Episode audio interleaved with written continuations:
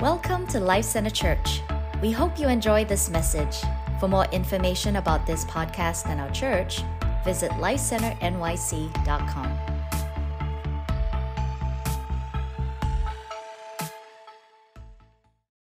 Well, it's such an honor to be in this house. You know, we don't take it lightly.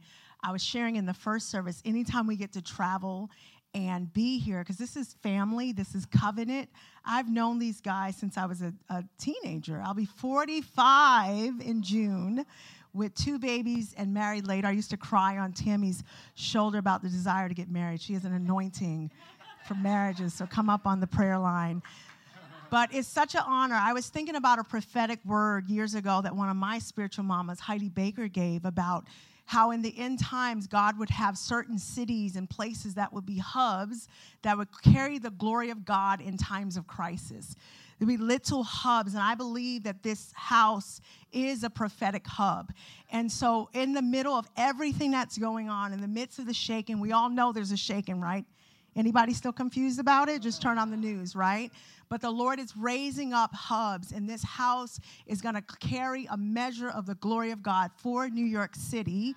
And so we don't take it lightly when we get to come here. And um, so, yeah, I just want to pray. My husband's carrying a message uh, that he's been honestly for the last six months. I just want to pray and put a demand on the anointing. If you guys can just stretch your hands. Uh, so, Lord, we thank you for the, the word of the Lord. We thank you, Lord, for the invitation. And we just put a demand, God, on the anointing on his life. We pray for revelation knowledge. Lord, we ask for ears to be, uh, uh ears to hear and eyes to see what the Spirit of the Lord is saying and what the Spirit of the Lord is doing in the earth. And and we say, all attention, Lord, on you, all eyes on Jesus, so that we can move forward with clarity and insight in this time. In Jesus' name, amen and amen. I don't want to get lipstick. I know. I don't mind your lipstick. Such an honor to be with y'all and to be in my wife's old stomping ground. y'all married me a, a, East Coast girl. I married a Yankee. So y'all, so I'm straight out of Fort Worth, Texas, and uh, married this Bronx girl. And such an honor to be with y'all again. Bill and Tammy, good friends for years, man. Uh, uh, they know all the best places to eat, but we have the most amazing conversations, and and so I, I so value a friendship. I remember what the first time I came here, I just bawled my eyes out because I just kept seeing over and over in, in, in, worship, I love New York. And I kept seeing the heart just like pulsating. I love, and I, my, my love for New York just went, ugh, my heart beats for you guys. I love you. I love New York. I love how, I mean, y'all are the work ethic for the whole nation. Y'all love to work and make things happen. But the lovers of God here are so intense, and I, I love y'all. So if you would turn with me in your Bibles or turn on your Bibles right? Been a Bible school uh, professor for about 10 years. Was it Christ for the Nations? Sorry, Bill, I forgot. I don't know, I told you, but um, my, my bio has changed. So I was at Christ for the Nations for about 10 years. I was a director in the marketplace leadership major and did that for about 10 years. But then when the whole thing happened, 2020, during the pandemic, and George Floyd and all that, I feel like the Lord thrust me into contending for, you know, healing the, you know, all of our divisions in our nations, especially the, the, the ones, the, ra- the racial division, but also to contend for revival. How many you know? I mean, f- f- those who know me know, I mean, yeah, I, sometimes they don't know how to introduce me to places. Uh, they, they introduce me as a historian. Some places introduce me as, uh, as a expert in reconciliation, but you cut me, I bleed revival. I mean, every, I just it's just so I can get into a room where there's at a secular university or whether it's at a church conference or whatever. And sure, what God is sharing me, but hopefully before it's over, we'll all go to a deeper place of intercession and everything else. So, so if you don't mind, I, let me tell you what I'm known for. What I'm known for is a 200 year old kettle pot. How many of y'all have heard me share this story, right? Used by the slaves of my family. They use it for cooking, they use it for washing clothes, but secretly they use it for prayer. They're owned by a slave master who literally beat them if you heard them praying. But they prayed anyway. and they would use that kettle pot to muffle their voices so the slave master wouldn't hear them praying. So I started taking that pot around the country in 2001 to talk about the prayer bowls in heaven, right? Revelation 5 and 8 said what? The, the golden bowls in heaven full of incense, which are the prayers of the saints. So every time you pray, it's collected not in a, a wooden bowl or, or a plastic Tupperware bowl, it's, it's a golden bowl because that's how precious your prayers are to God. There's a prayer bowl over Manhattan. There's a prayer bowl that's over New York. There's a prayer bowl over this nation. God's looking for a new generation to resource the prayer bowls.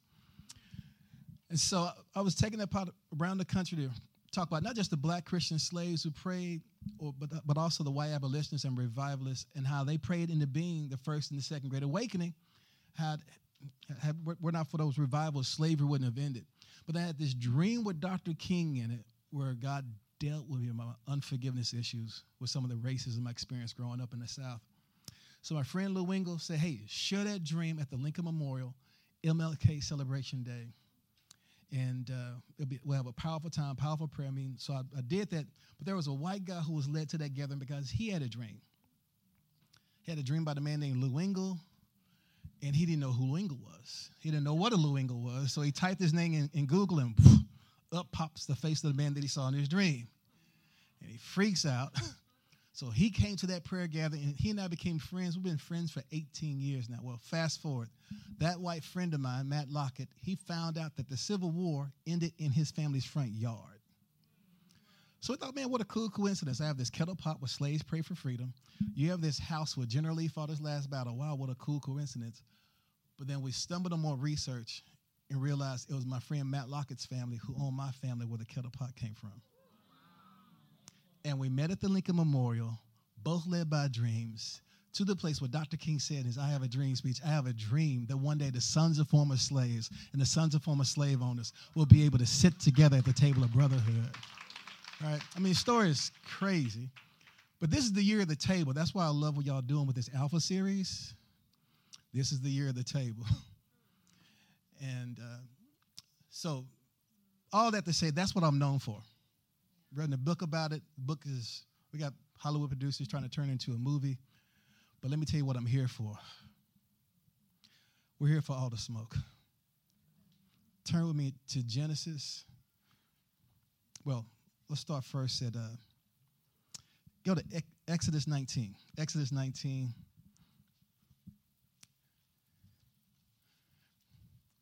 All the smoke. That's what I would call this message. All the smoke. Exodus 19, verse 4. This is God talking. He just delivered the nation of Israel from, uh, from Egypt. It's like a million and a half to three million people, something like that. And verse 4 says, Ye have seen what I did unto the Egyptians, how I bore you on eagle's wings and brought you unto myself. Thank you for our Stearns. Eagles win mention. Anyway, think about rough. Verse 5 Now therefore, if you will obey my voice indeed and keep my covenant, then you shall be a peculiar treasure unto me above all people, for the earth is mine. And you shall be unto me a kingdom of priests. Everybody say kingdom of priests. And a holy nation.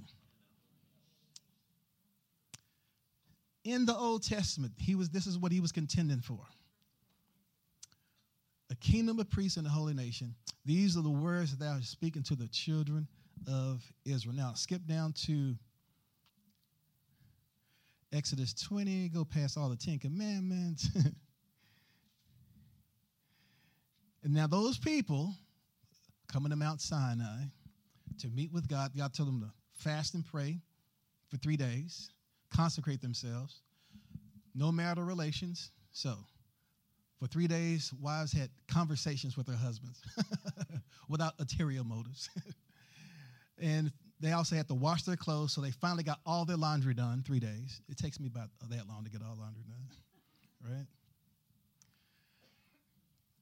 Three days of fasting, so they could probably wear clothes they couldn't wear three, three days ago or three weeks ago. And they all show up to meet with God. The God's going to reveal himself as the one who parted the Red Sea and delivered them. So, look what it says here. Um, let's start at verse 17. Thou shalt not covet thy neighbor's house, as the last of the Ten Commandments. Verse 18. And all the people saw the thunderings and the lightnings and the noise of the trumpet coming from Mount Sinai, and the mountain was smoking. Some translations say, and they saw all the smoke. Isn't that what the young people say now? Right? Don't want that smoke or whatever. They didn't want that smoke. And the people saw it. They removed and stood far off. Verse 19. And they said unto Moses, Speak thou with us, and we will hear, but let not God speak with us, lest we die. And Moses said unto the people, Fear not, for God is come to prove you, and that his fear may be before your faces, that ye sin not. And the people stood afar off, and Moses drew near unto the thick darkness where God was. Where was God? In all the smoke. All right, one more scripture and then we'll pray. Well, let me just pray right now. Lord, we love you.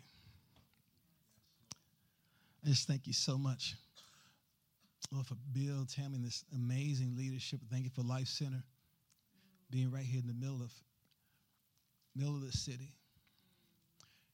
And thank you for your life being released through this house.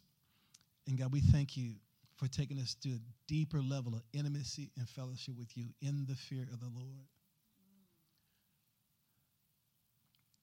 Give us the grace to respond to your voice in this hour. Break off the fear of man. Break off the man pleasing spirit and teach us the fear of the Lord.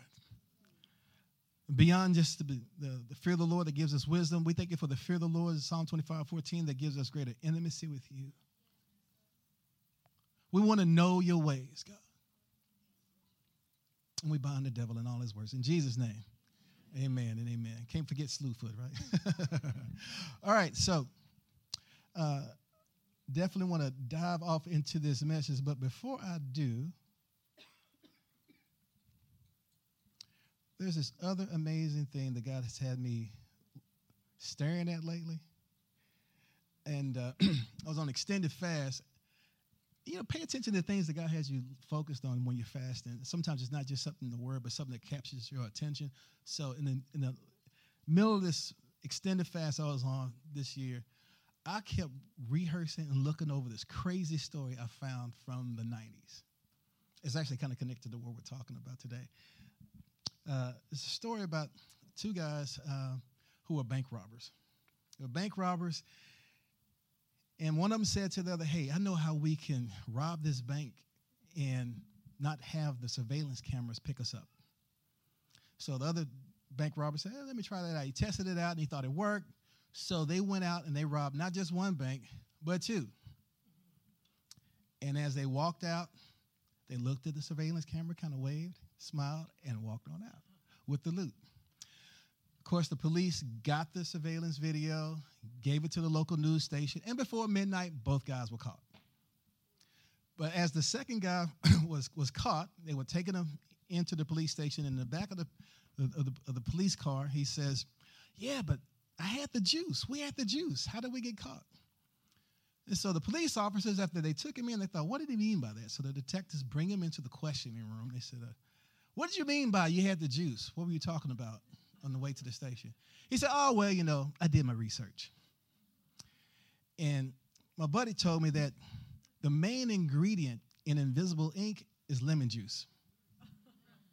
So we figured if we put lemon juice on our face, we will be invisible and there'll be no way that the cameras could pick up our image. He said, I, I literally did. He said, he said, I took lemon juice, I put it on my face, and I took a Polaroid camera and I took a picture and it didn't come out. Now, how many y'all know, like, like one in 10 of those images on those, okay, probably one in three of the images on those Polaroid cartridges, they wouldn't come out sometimes. Either that or he missed his face altogether when he took the picture.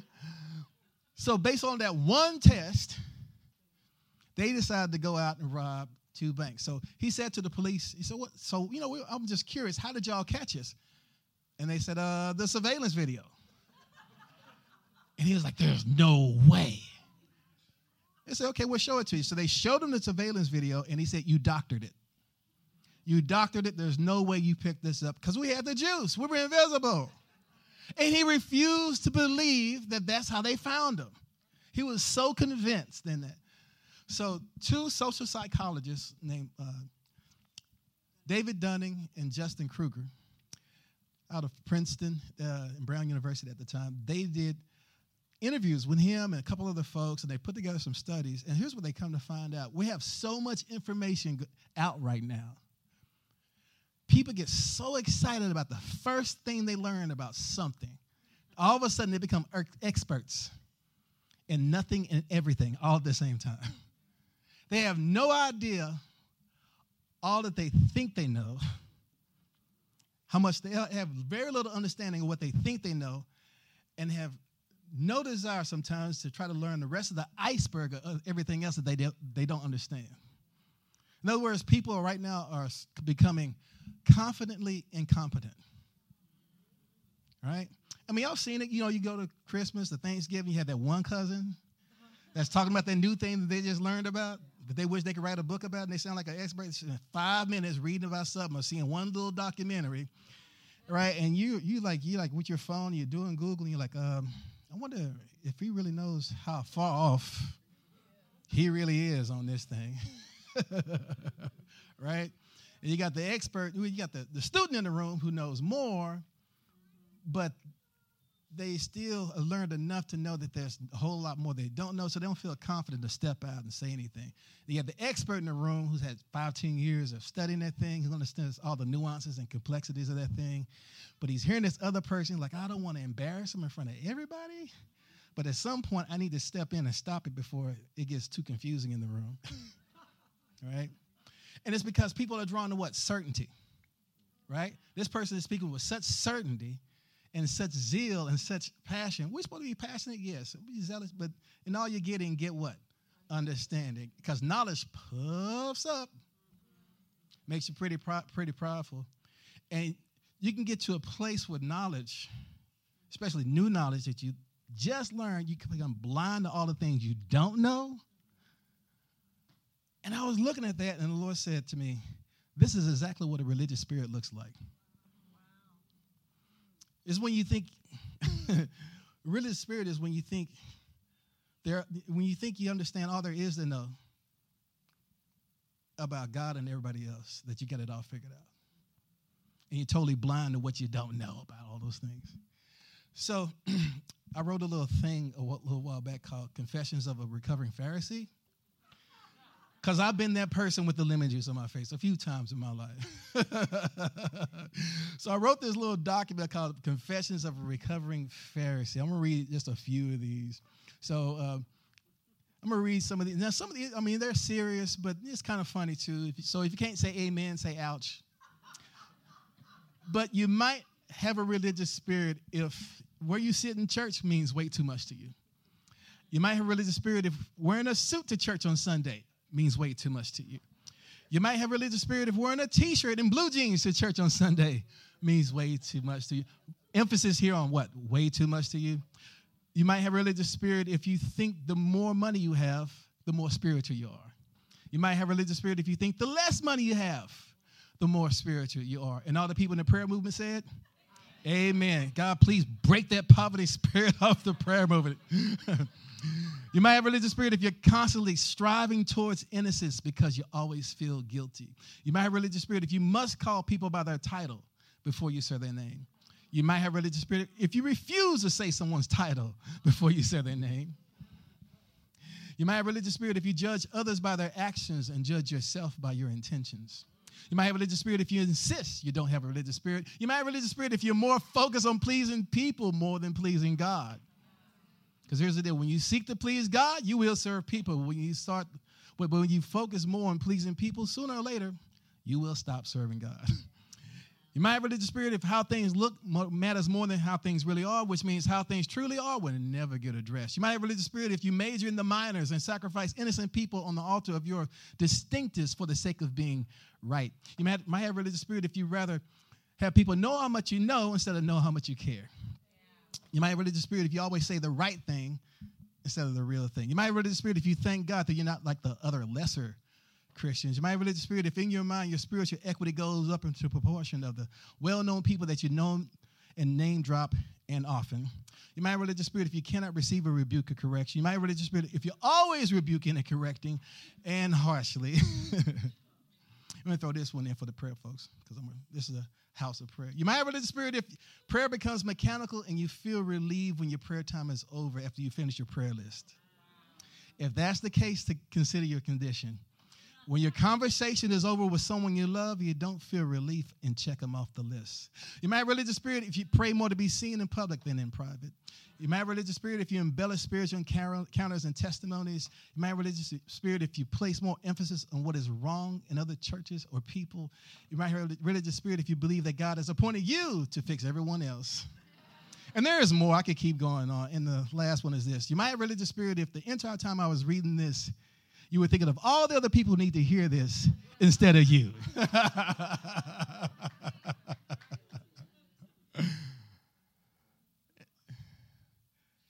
the religious spirit. So that's what happens when you don't have the fear of the Lord on you.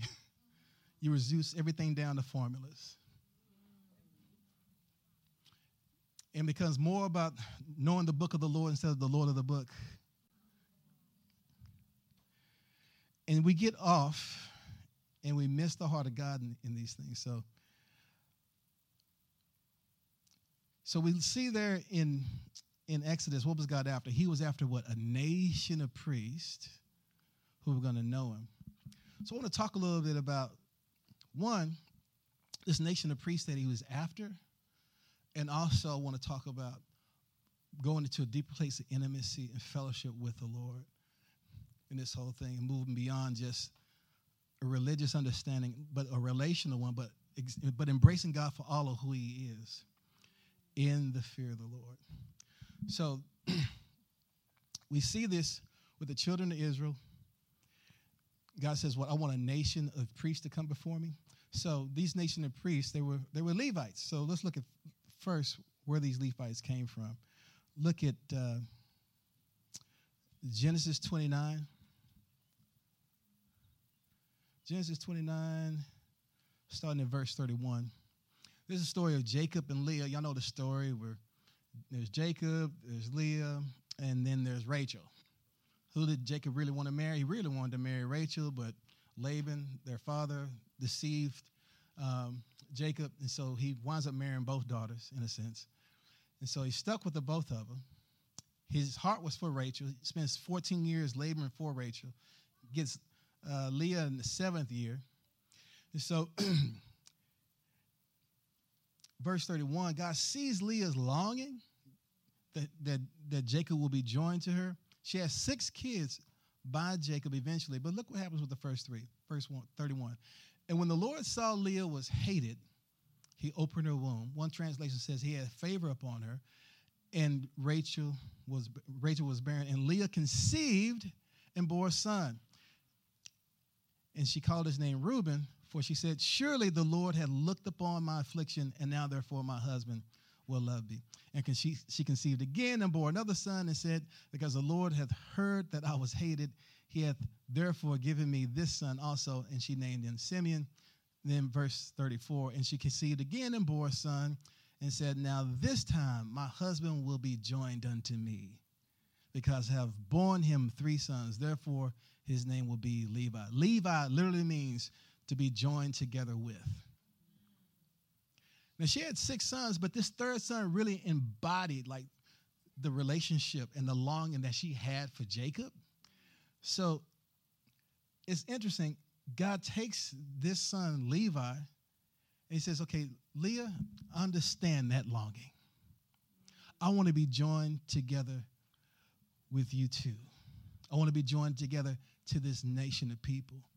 And I'm going to use your sons and those descendants of Levi to be this tribe of priests who be joined together with me so I can be the joined together with others.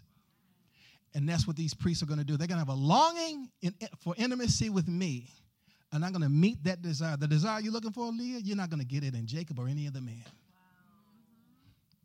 I'm going to fulfill that longing in you, and I'm going to use your sons as an example of my longing to be joined together with my creation. So they become the priesthood for the whole nation of Israel. And so all the priests had to be anointed, and anointing is powerful. We need anointing. Right? It's like going from a handsaw to a buzzsaw in ministry, right? It represents the Holy Spirit. But did you know that the anointing, first and foremost in the Bible, it represented perfume? Didn't just represent perfume, it was perfume. Exodus 30, I think it's 30 and 30. That the uh, anointing oil talks about all the different things it was made of. But then it says that precious oil and the mixture, no one else could recreate that. And no one else could wear it except for the priests, the kings, and the utensils in, in the priesthood. Only those things that were set apart, the people and the things set apart for ministry to the Lord, can have that fragrance on. If anybody else wore that fragrance, they would be cut off from Israel. And some scholars say that to be cut off from Israel was to mean was to, was to have you you've killed and your whole family line wiped out. So it's an exclusive fragrance. Exclusive fragrance. Nobody else could wear that fragrance except for those priests. And sometimes when they anointed kings. And so I was looking at that, it's like, God, that's, that's a little extreme. And uh, the Lord said, No, no, no, no, you don't understand. It's all about being set apart. This set apart fragrance. Yeah, it, it does result in power for ministry, right? And it does draw a crowd. But it's another thing, it's one thing to have a crowd, it's another thing to have the cloud of God's presence over your life. So the anointing will draw crowds, but that's the false finish line. So what does this look like? So about the time I was studying this, I saw uh, I was looking at uh, Lifestyles of the Rich and Famous back in the day. Y'all remember that show with Robin Leach, right? And he was interviewing this guy who was like a gazillionaire. and he was interviewing him and we was talking to him about uh, this, this new wife of his he married. And so for he and his wife, he decided to buy a perfume factory that was already built. He buys the perfume factory and has he stops them from making all of the fragrances. All they did was make one fragrance, and that was for he and his wife. And he hired a man named Yves Saint Laurent to design, to, de, to design a fragrance just for them, and then he bought the rights to that fragrance away from Yves Saint Laurent so that nobody else can have that fragrance. So I'm thinking, hey, God, you know, what a waste. And the Lord said, No, you don't understand. See, when that woman has that fragrance on and she had some, she's at some dinner party before she ever steps into the room, if the air conditioning is blowing the right way, her fragrance comes into the room. And every eye turn, and that, that husband knows that that's his beloved. Because there's not another person on the face of the earth that has that fragrance. That's the same way for you. You are anointed. You have an anointing from the Holy One. And when you have that anointing on your life, you have a, you have a fragrance on you that releases something in the unseen realm. All right? I'm take a little bit more time with this. See, the only thing that's keeping downtown New York from looking like Planet of the Apes, the only thing that keeps it from looking like Planet, Planet of the Apes is your scent. All right? You go out into the country, especially like in Texas, you know, in Dallas or whatever, we see squirrels.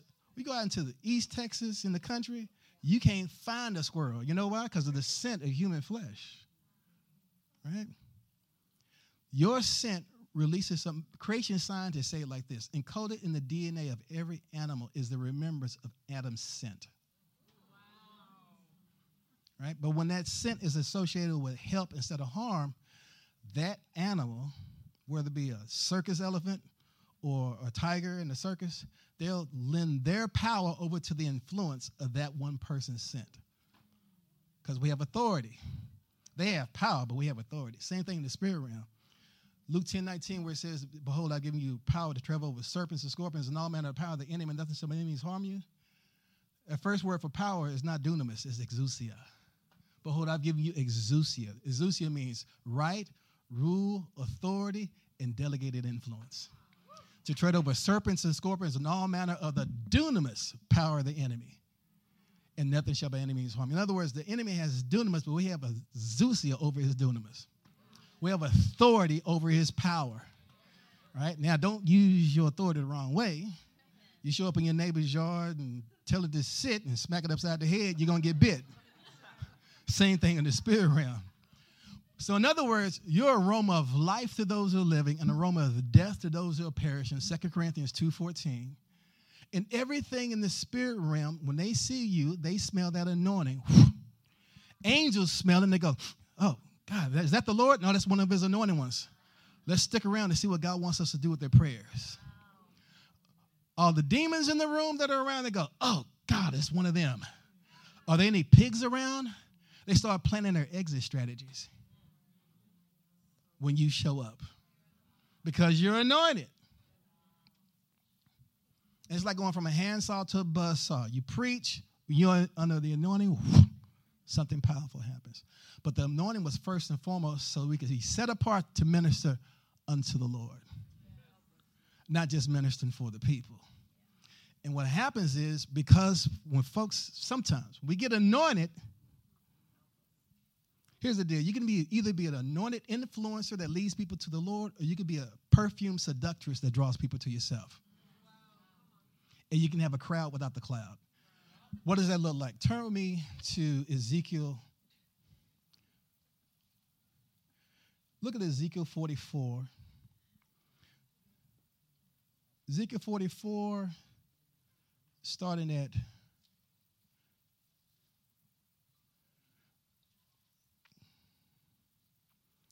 Ezekiel 44, starting at verse 10.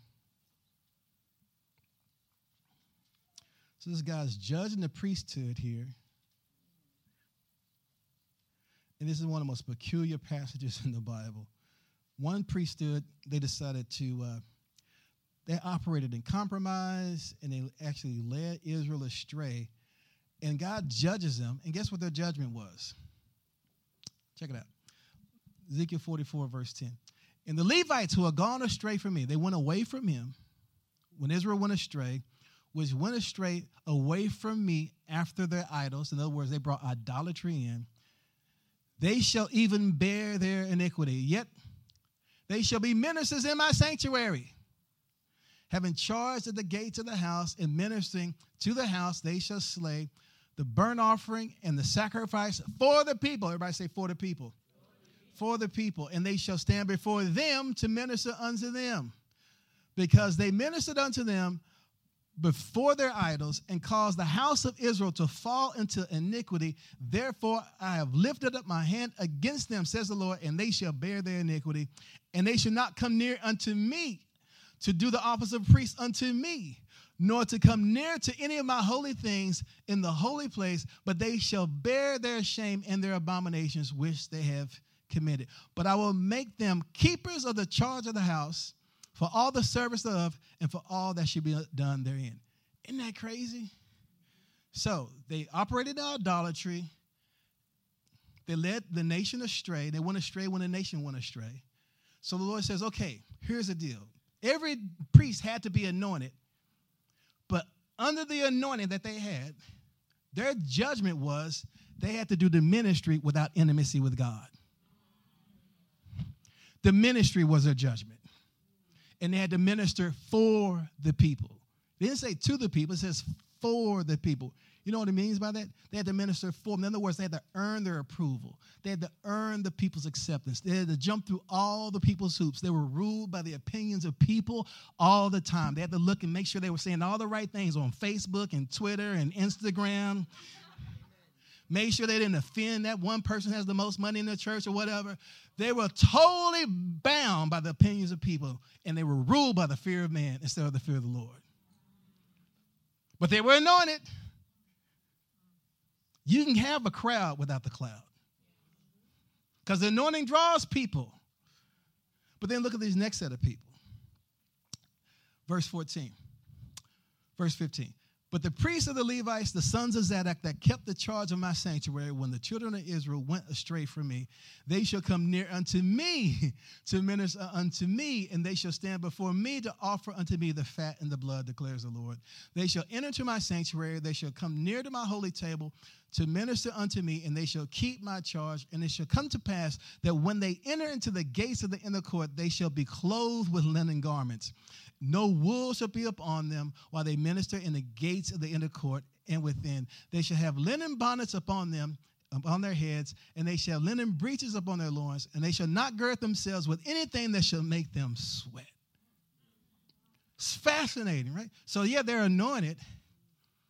They're basically carrying out the same functions as these other guys publicly, from what everybody else could see. But they're not ministering for the people, they're ministering to the Lord. You know why it doesn't say for the Lord? They get to minister to the Lord. In other words, they already had his approval. They already had his acceptance. They already had his grace upon their life. So they're ministered to the Lord under the anointing.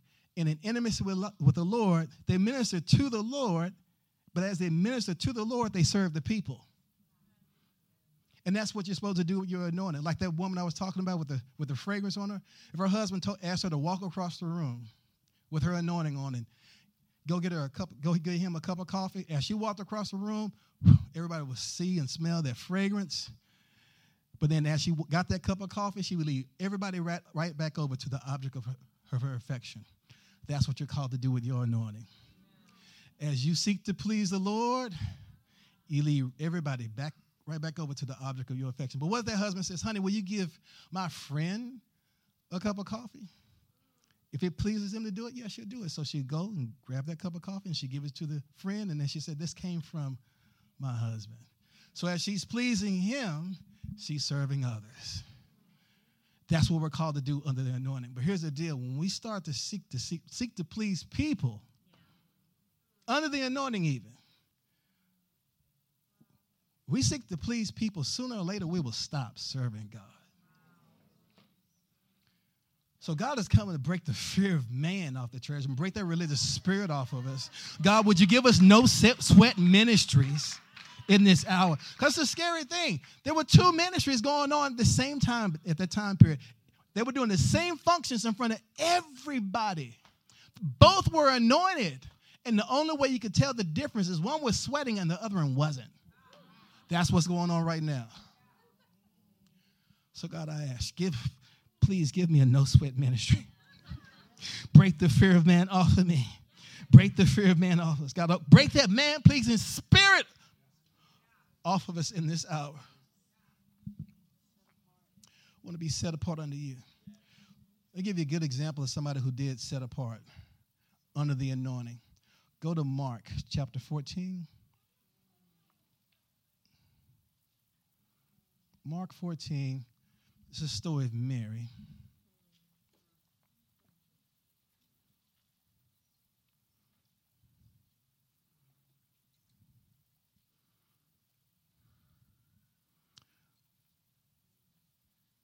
Mark 14. And this is round Passover. Check this out. Verse 1 After two days after the feast of Passover and the unleavened bread, the chief priests and the scribes sought how they might to take him, Jesus, by stealth or by craft and put him to death. But they said, Not during the feast day, lest there be an uproar of the people. Verse 3 And being in Bethany, the house of Simon the leper, as they sat to meat, there came a woman having an alabaster of ointment, a spikenard, very precious, and she broke the box and poured it on his head. There were some that, that were indignant within themselves and says, Why was this perfume made? Why was this ointment made or poured out or wasted? For it might have been sold for more than a 300 denarii, 300 pence, and given to the poor, and they murmured against her. But Jesus said to them, Let her alone, let her alone. Why trouble ye her? She hath wrought a good work unto me. I like the way the Amplified says it. For she is what she has done is a beautiful thing unto me. For you have the poor with you always, and whatever you have, do them good. But will you not have me all have me always? She had done what she what she could. She come beforehand to anoint my body for the burial. This is a powerful, powerful verse. So what's going on here is Mary with her anointing, and she's ministering to the Lord, to the Lord. This, they said this was this perfume was worth a whole year's wages, right? So a whole year's wages, the average American makes like what, fifty-five, sixty thousand dollars a year. Ima- imagine sixty thousand dollars worth of perfume. And why would she have this perfume? Most scholars say that this is Mary Magdalene who's the former prostitute. And what they're saying is this is that this perfume was the perfume that she had set aside for her wedding night. Right? Now, why would a former prostitute have perfume set aside for a wedding night? Well, what she's probably doing is she's probably set up a different system of awards because she's being abused by people over and over again. And set up in that situation, she thought, you know what? One day I'm going to meet the man that's going to make all of this worth it. So she would set aside money until she could buy the perfume that she could save for her wedding night. So it was her way to disassociate from the encounter that she was in. It'd be vulnerable and tell you just one of my horrible stories from my backslidden days in college.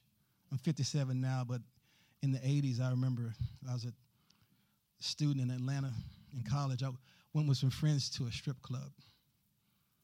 We were a little tipsy, and they're in the club, and one of my friends pays for one of the young ladies to come over and dance at our table. And we began to talk to her, but as we began to talk to her, she began to answer us. She began to answer questions we weren't even talking to her about. She was having a different conversation with us not even connected to the things we were saying to her. And all of a sudden, my little Michelob, I mean, that little buzz was gone because I realized, oh my God, she is so humiliated being in this place. She can't be here. She's disassociated herself. And so she's totally checked out. She's have, she has to have a different conversation in her head because she feels so humiliated. She can't be in this place. So, in order to be here, she's done this created a different conversation to check out. That's what Mary has done in this situation. She's all this time illicit encounter after illicit encounter being taken advantage of by all these men over and over again. And she's at Simon the leper's house. Who's Simon the leper? You read all these different accounts. Simon the leper was formerly a Pharisee, but he got leprosy, and Jesus healed him. So Jesus heals him, and so he decides to invite Jesus to his house. What did he not do? He didn't anoint his head because the first thing a Jewish person would do when someone came to their home after walking in the hot sun, they would take a little oil and put it on the base of their neck as a, as a greeting and wipe it on the base of their neck and then give them a holy kiss. He didn't do that. The other thing they would do is wash his feet, and he didn't do that. Why did he not do that? He's basically using Jesus as He's just using Jesus and he's putting a, a ladder on his back to be the person that gets him back into his relationship with the Pharisees. You ever have somebody put a ladder on your back and it's not about you, it's about all the other people that you know and they want to social climb you?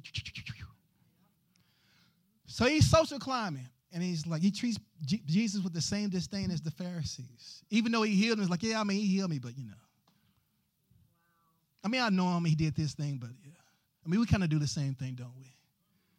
We're getting certain services, we're getting certain meetings, we get out of here and get into the workplace, and people ask us about this Jesus that we know. Yeah, yeah, yeah, yeah, yeah. It, it helped change my life around. But anyway, back to the spreadsheet. Nothing wrong with the spreadsheet. But don't deny or disqualify what he's done in your life. You're to have the fear of man, you're to have the fear of the Lord. So, anyway, so in this situation, she sees that Jesus is being used and game recognizes game. Mary knows what it's like to be used. So she goes home after you know walking by the window. That's how I picture. She walks by the window. It's like, nah, he's not to be used. He's to be adored. So she goes home and she grabs this costly perfume because she's thinking, I'm never ever going to meet another man that's ever going to mean this much to me and she takes that costly oil and she pours it out all over Jesus. Because he's meant to be adored and not used. And the disciples, even then, they had a consumer mentality like, oh, what a waste. We could have used that. We could have used that. Jesus said, Leave her alone. What she's doing unto me is a good and beautiful thing. Do we have to shrink wrap everything in the body of Christ and sell it? Some of these prophetic songs man, they need to be burnt offerings. Not every sermon needs to become another book that we can use to make money. Some things have intrinsic value, and we just need to love him for who he is and not expect anything in return. And so that's what's being confronted in that situation. So he she breaks this alabaster box out there. What she's doing under me is a good and beautiful thing. It's the same thing when y'all come up in worship sometimes. People say, oh, it doesn't take all that.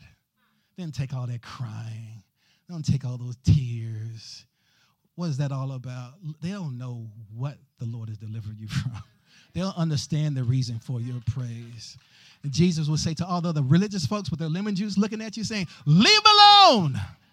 What they're doing unto me is a good and beautiful. I love her fasting. I love his worship. I love their tears. Leave them alone.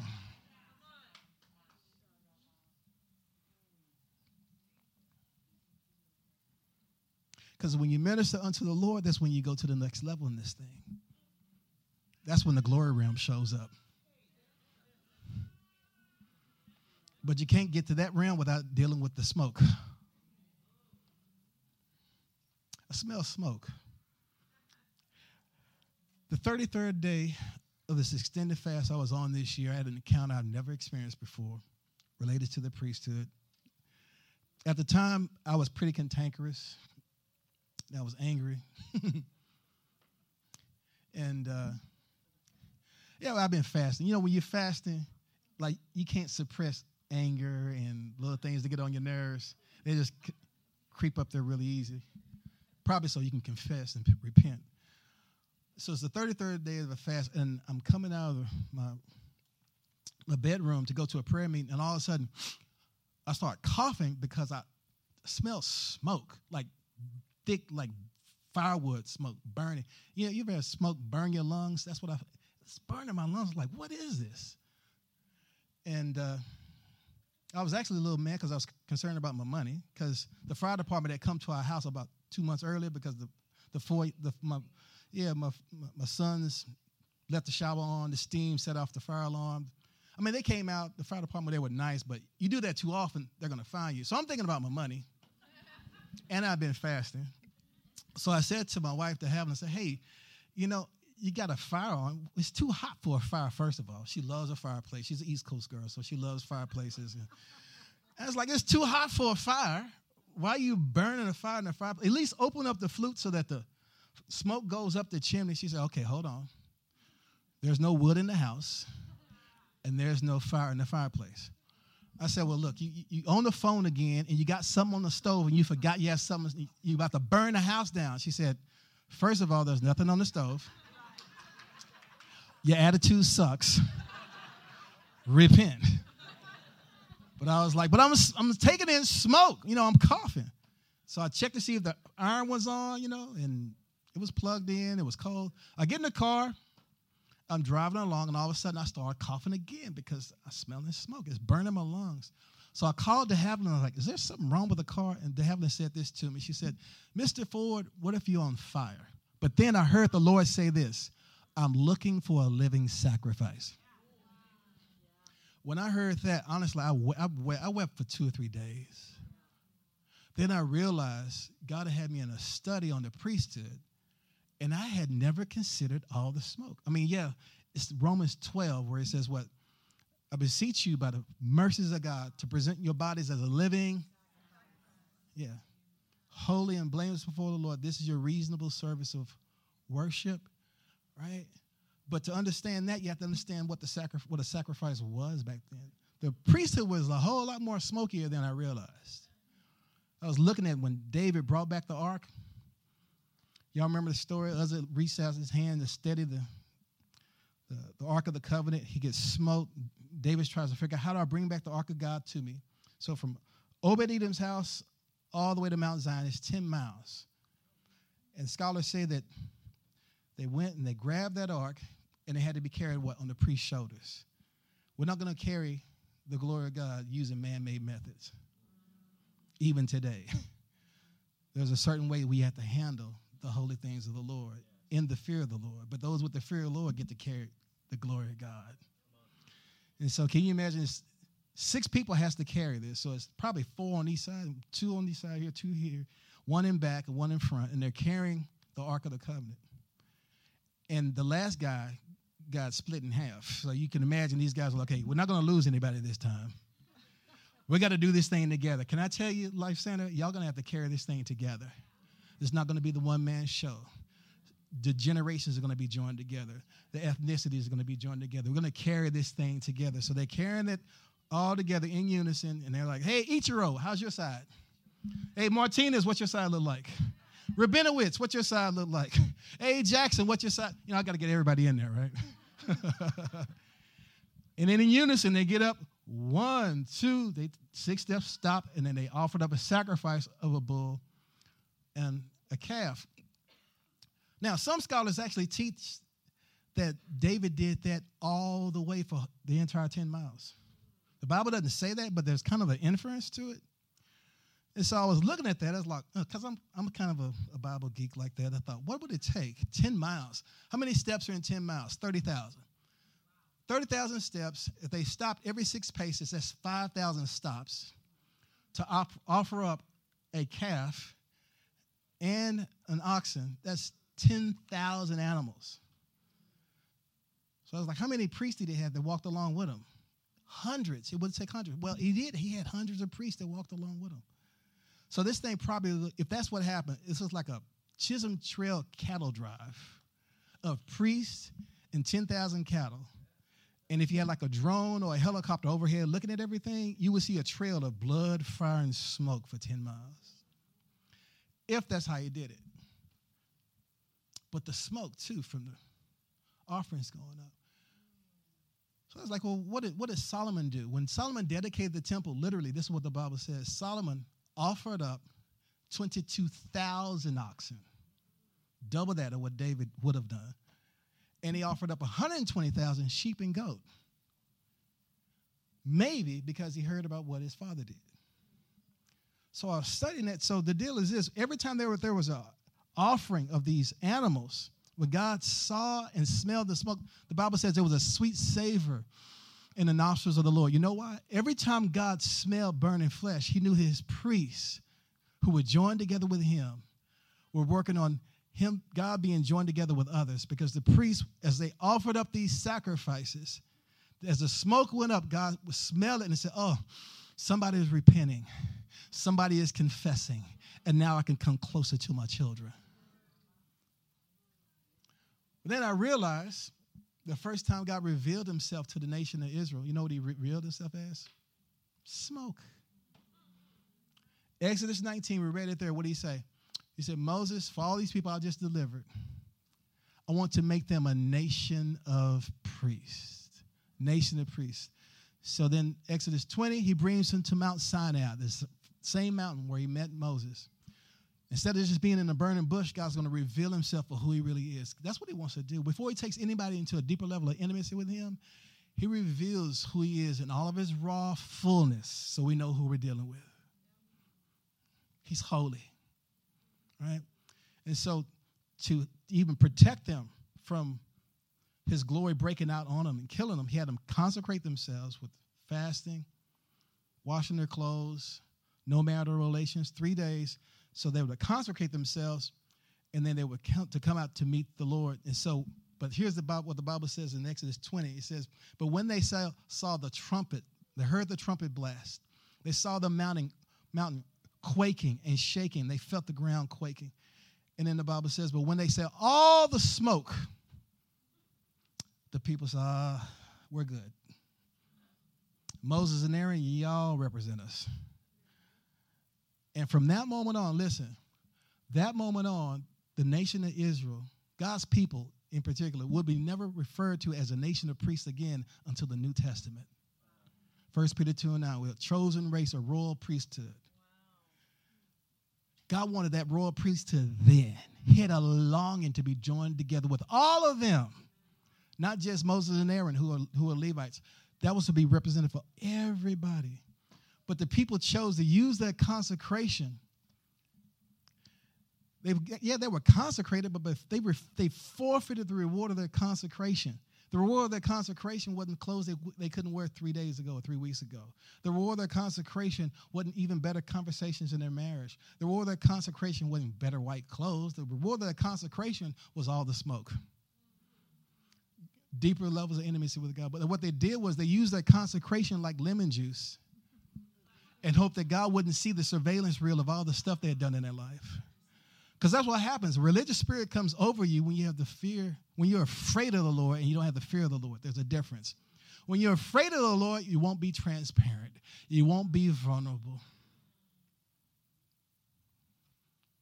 But Moses, the Bible said, he had the fear of the Lord and he went deeper into all the smoke.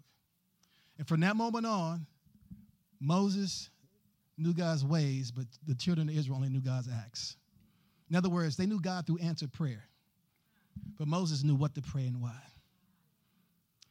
So the fear of the Lord is different from being afraid of the Lord. The fear of the Lord says this Lord, I see you and I'm awe of who you are. And I'm so afraid of living my life without you. I don't want to live my life without you. That's the fear of the Lord. And that's what God is looking for right now. He's looking for people who want all the smoke. All the smoke. So, what does it mean to be a living sacrifice? Jesus showed us what it is to be a living sacrifice. Jesus, we, we know what, we, we surmise about what happened with David and those t- that 10 mile walk. But we know that Jesus, for a mile and a half on the Via della Dolorosa, that Passover, as he carried the cross, he released in the spirit realm blood, fire, and smoke for a mile and a half.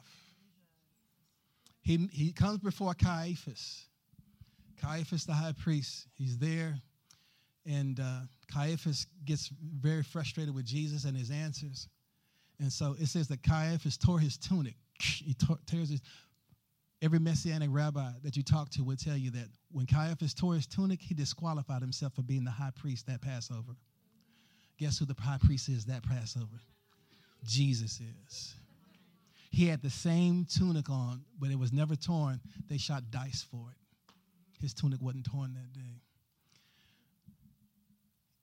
And then he's also anointed to be high priest. Guess who anointed him? Mary. She pours that anointing on him two days before Passover. And as thick as that perfume was, he could still smell it. So when they offered him up the sponge to anesthetize his pain, he said, Oh, I'm good. Because he smelled that anointing when Mary ministered unto him. And he's thinking, I'm finally going to be joined together with my priesthood. And for the joy that was set before him, he endured the suffering of the cross because he had all of us in mind. Yes, he was pleasing the Father, but now he's thinking, I'm finally going to be joined together with a nation of priests. And they're going to become, going to become living sacrifices before me. So, the time of that sacrifice for the Passover that day, they will offer up the lambs, the Passover lamb. And the priest had to stand with his hands raised while it was being burned. And when it was finally extinguished from being burned, he would raise his hands and say, Zenigmar. Well, guess who also had their hands raised? on a cross. Jesus, our great high priest, was also the sacrificial lamb. He was the Passover lamb. He still is our Passover lamb now. And he said while he was on the cross, It is finished. Guess what Zenigmar means?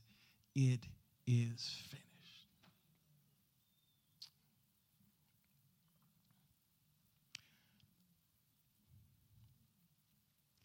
So my father. My father worked at the packing house. It's called Swift Packing House in Fort Worth, Texas, in the 50s and the 60s. He used to slaughter cattle. And uh, he never got promoted to the place where he could slaughter, you know, cows. But he got promoted to the place where he slaughtered goats, sheep, and lambs my father said he had a horrible anger problem. And he would when he was before he got saved, he would just take all of his frustrations out on the animals. Not just he, but other guys who worked there. They were having a bad day or whatever. They would just take a sheep or a cow or whatever and just pummel it. He would do that to the goats, but then he had, he got one of the sheep one day. Got one of the lambs, he said, and he hit it in his ribs and it broke his ribs. But it wouldn't say anything.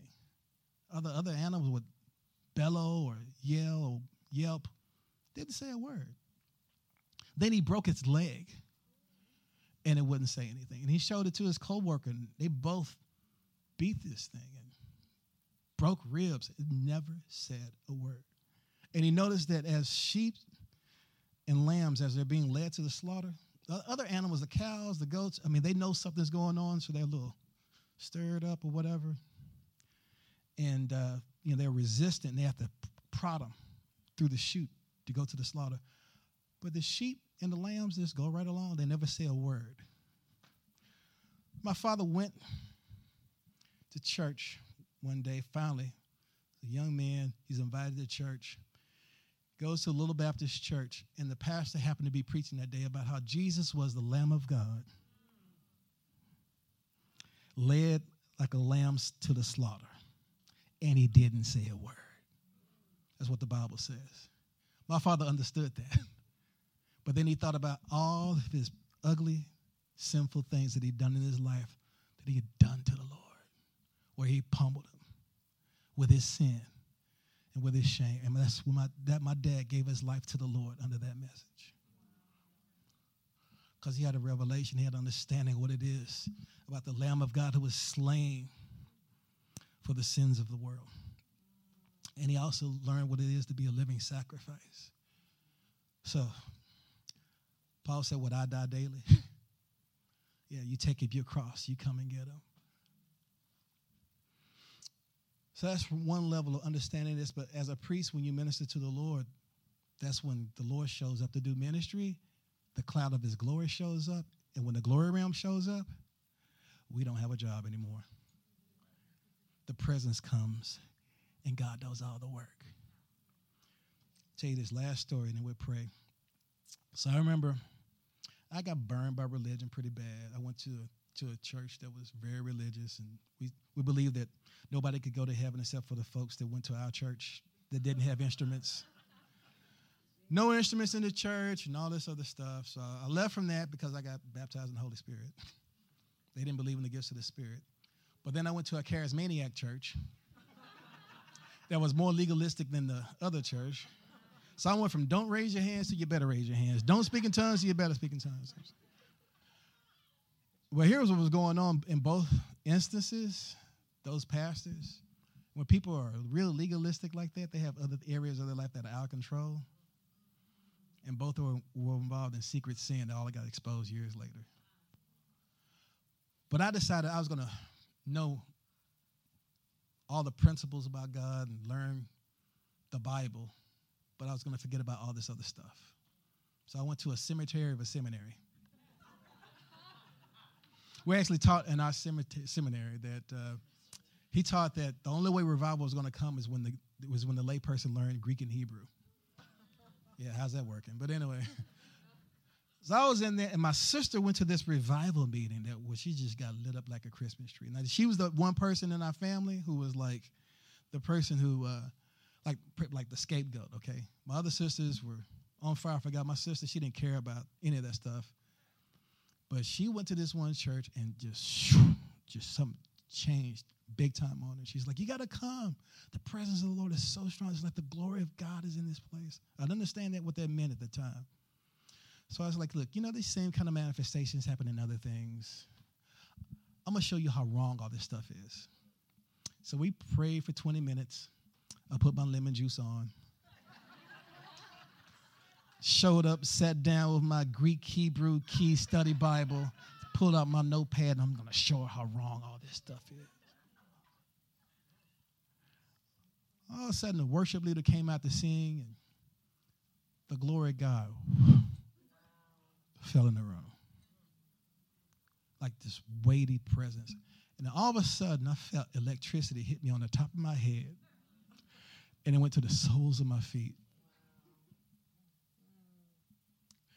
And I felt the love of God in such a deep, profound way. I felt like this weighty, weighty presence on me for three days. Three days. Nothing happened to my sister that day. It was, it was, it was I got wrecked. I spent the next three months in scripture and I realized Second Chronicles chapter 8, where the glory of God came into the temple as smoke, and the priest couldn't stand to minister because of the glory. The word for glory there is kabod, it means weighty presence. That's what I believe God wants to do through Life Center. He's looking for some people who want all the smoke. Who's looking for people who are willing to say, God, I don't know everything there is to know about revival or even you. But all I know is I got to have more of you.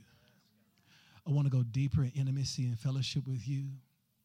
And if you're longing to be joined together with me, answer my longing to be joined together with you. Because we're never, ever going to meet another man that's ever going to mean to us as much as you mean to us, Jesus. Stand to your feet.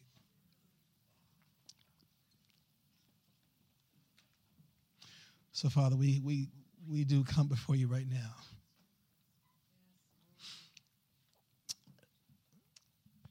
First, Lord, ask forgiveness for my religious spirit. Just my religious, thinking I know it all. Yeah, we can't even scratch the surface to know all there is to know about the God of the universe and his love for us. Lord, would you teach us to fear of the Lord? Psalm 25, 14. Intimacy with the Lord is reserved for those who fear him. He makes them to know his covenant. God, we want to know your covenant in the fear of the Lord. Take us deeper.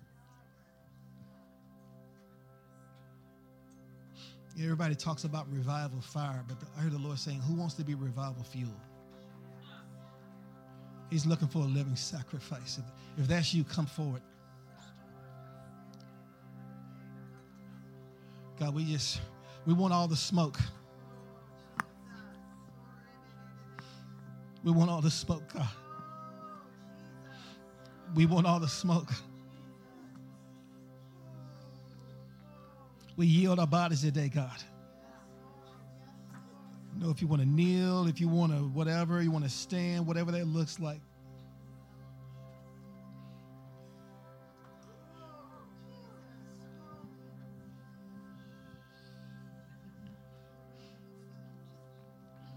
So, Holy Spirit, come.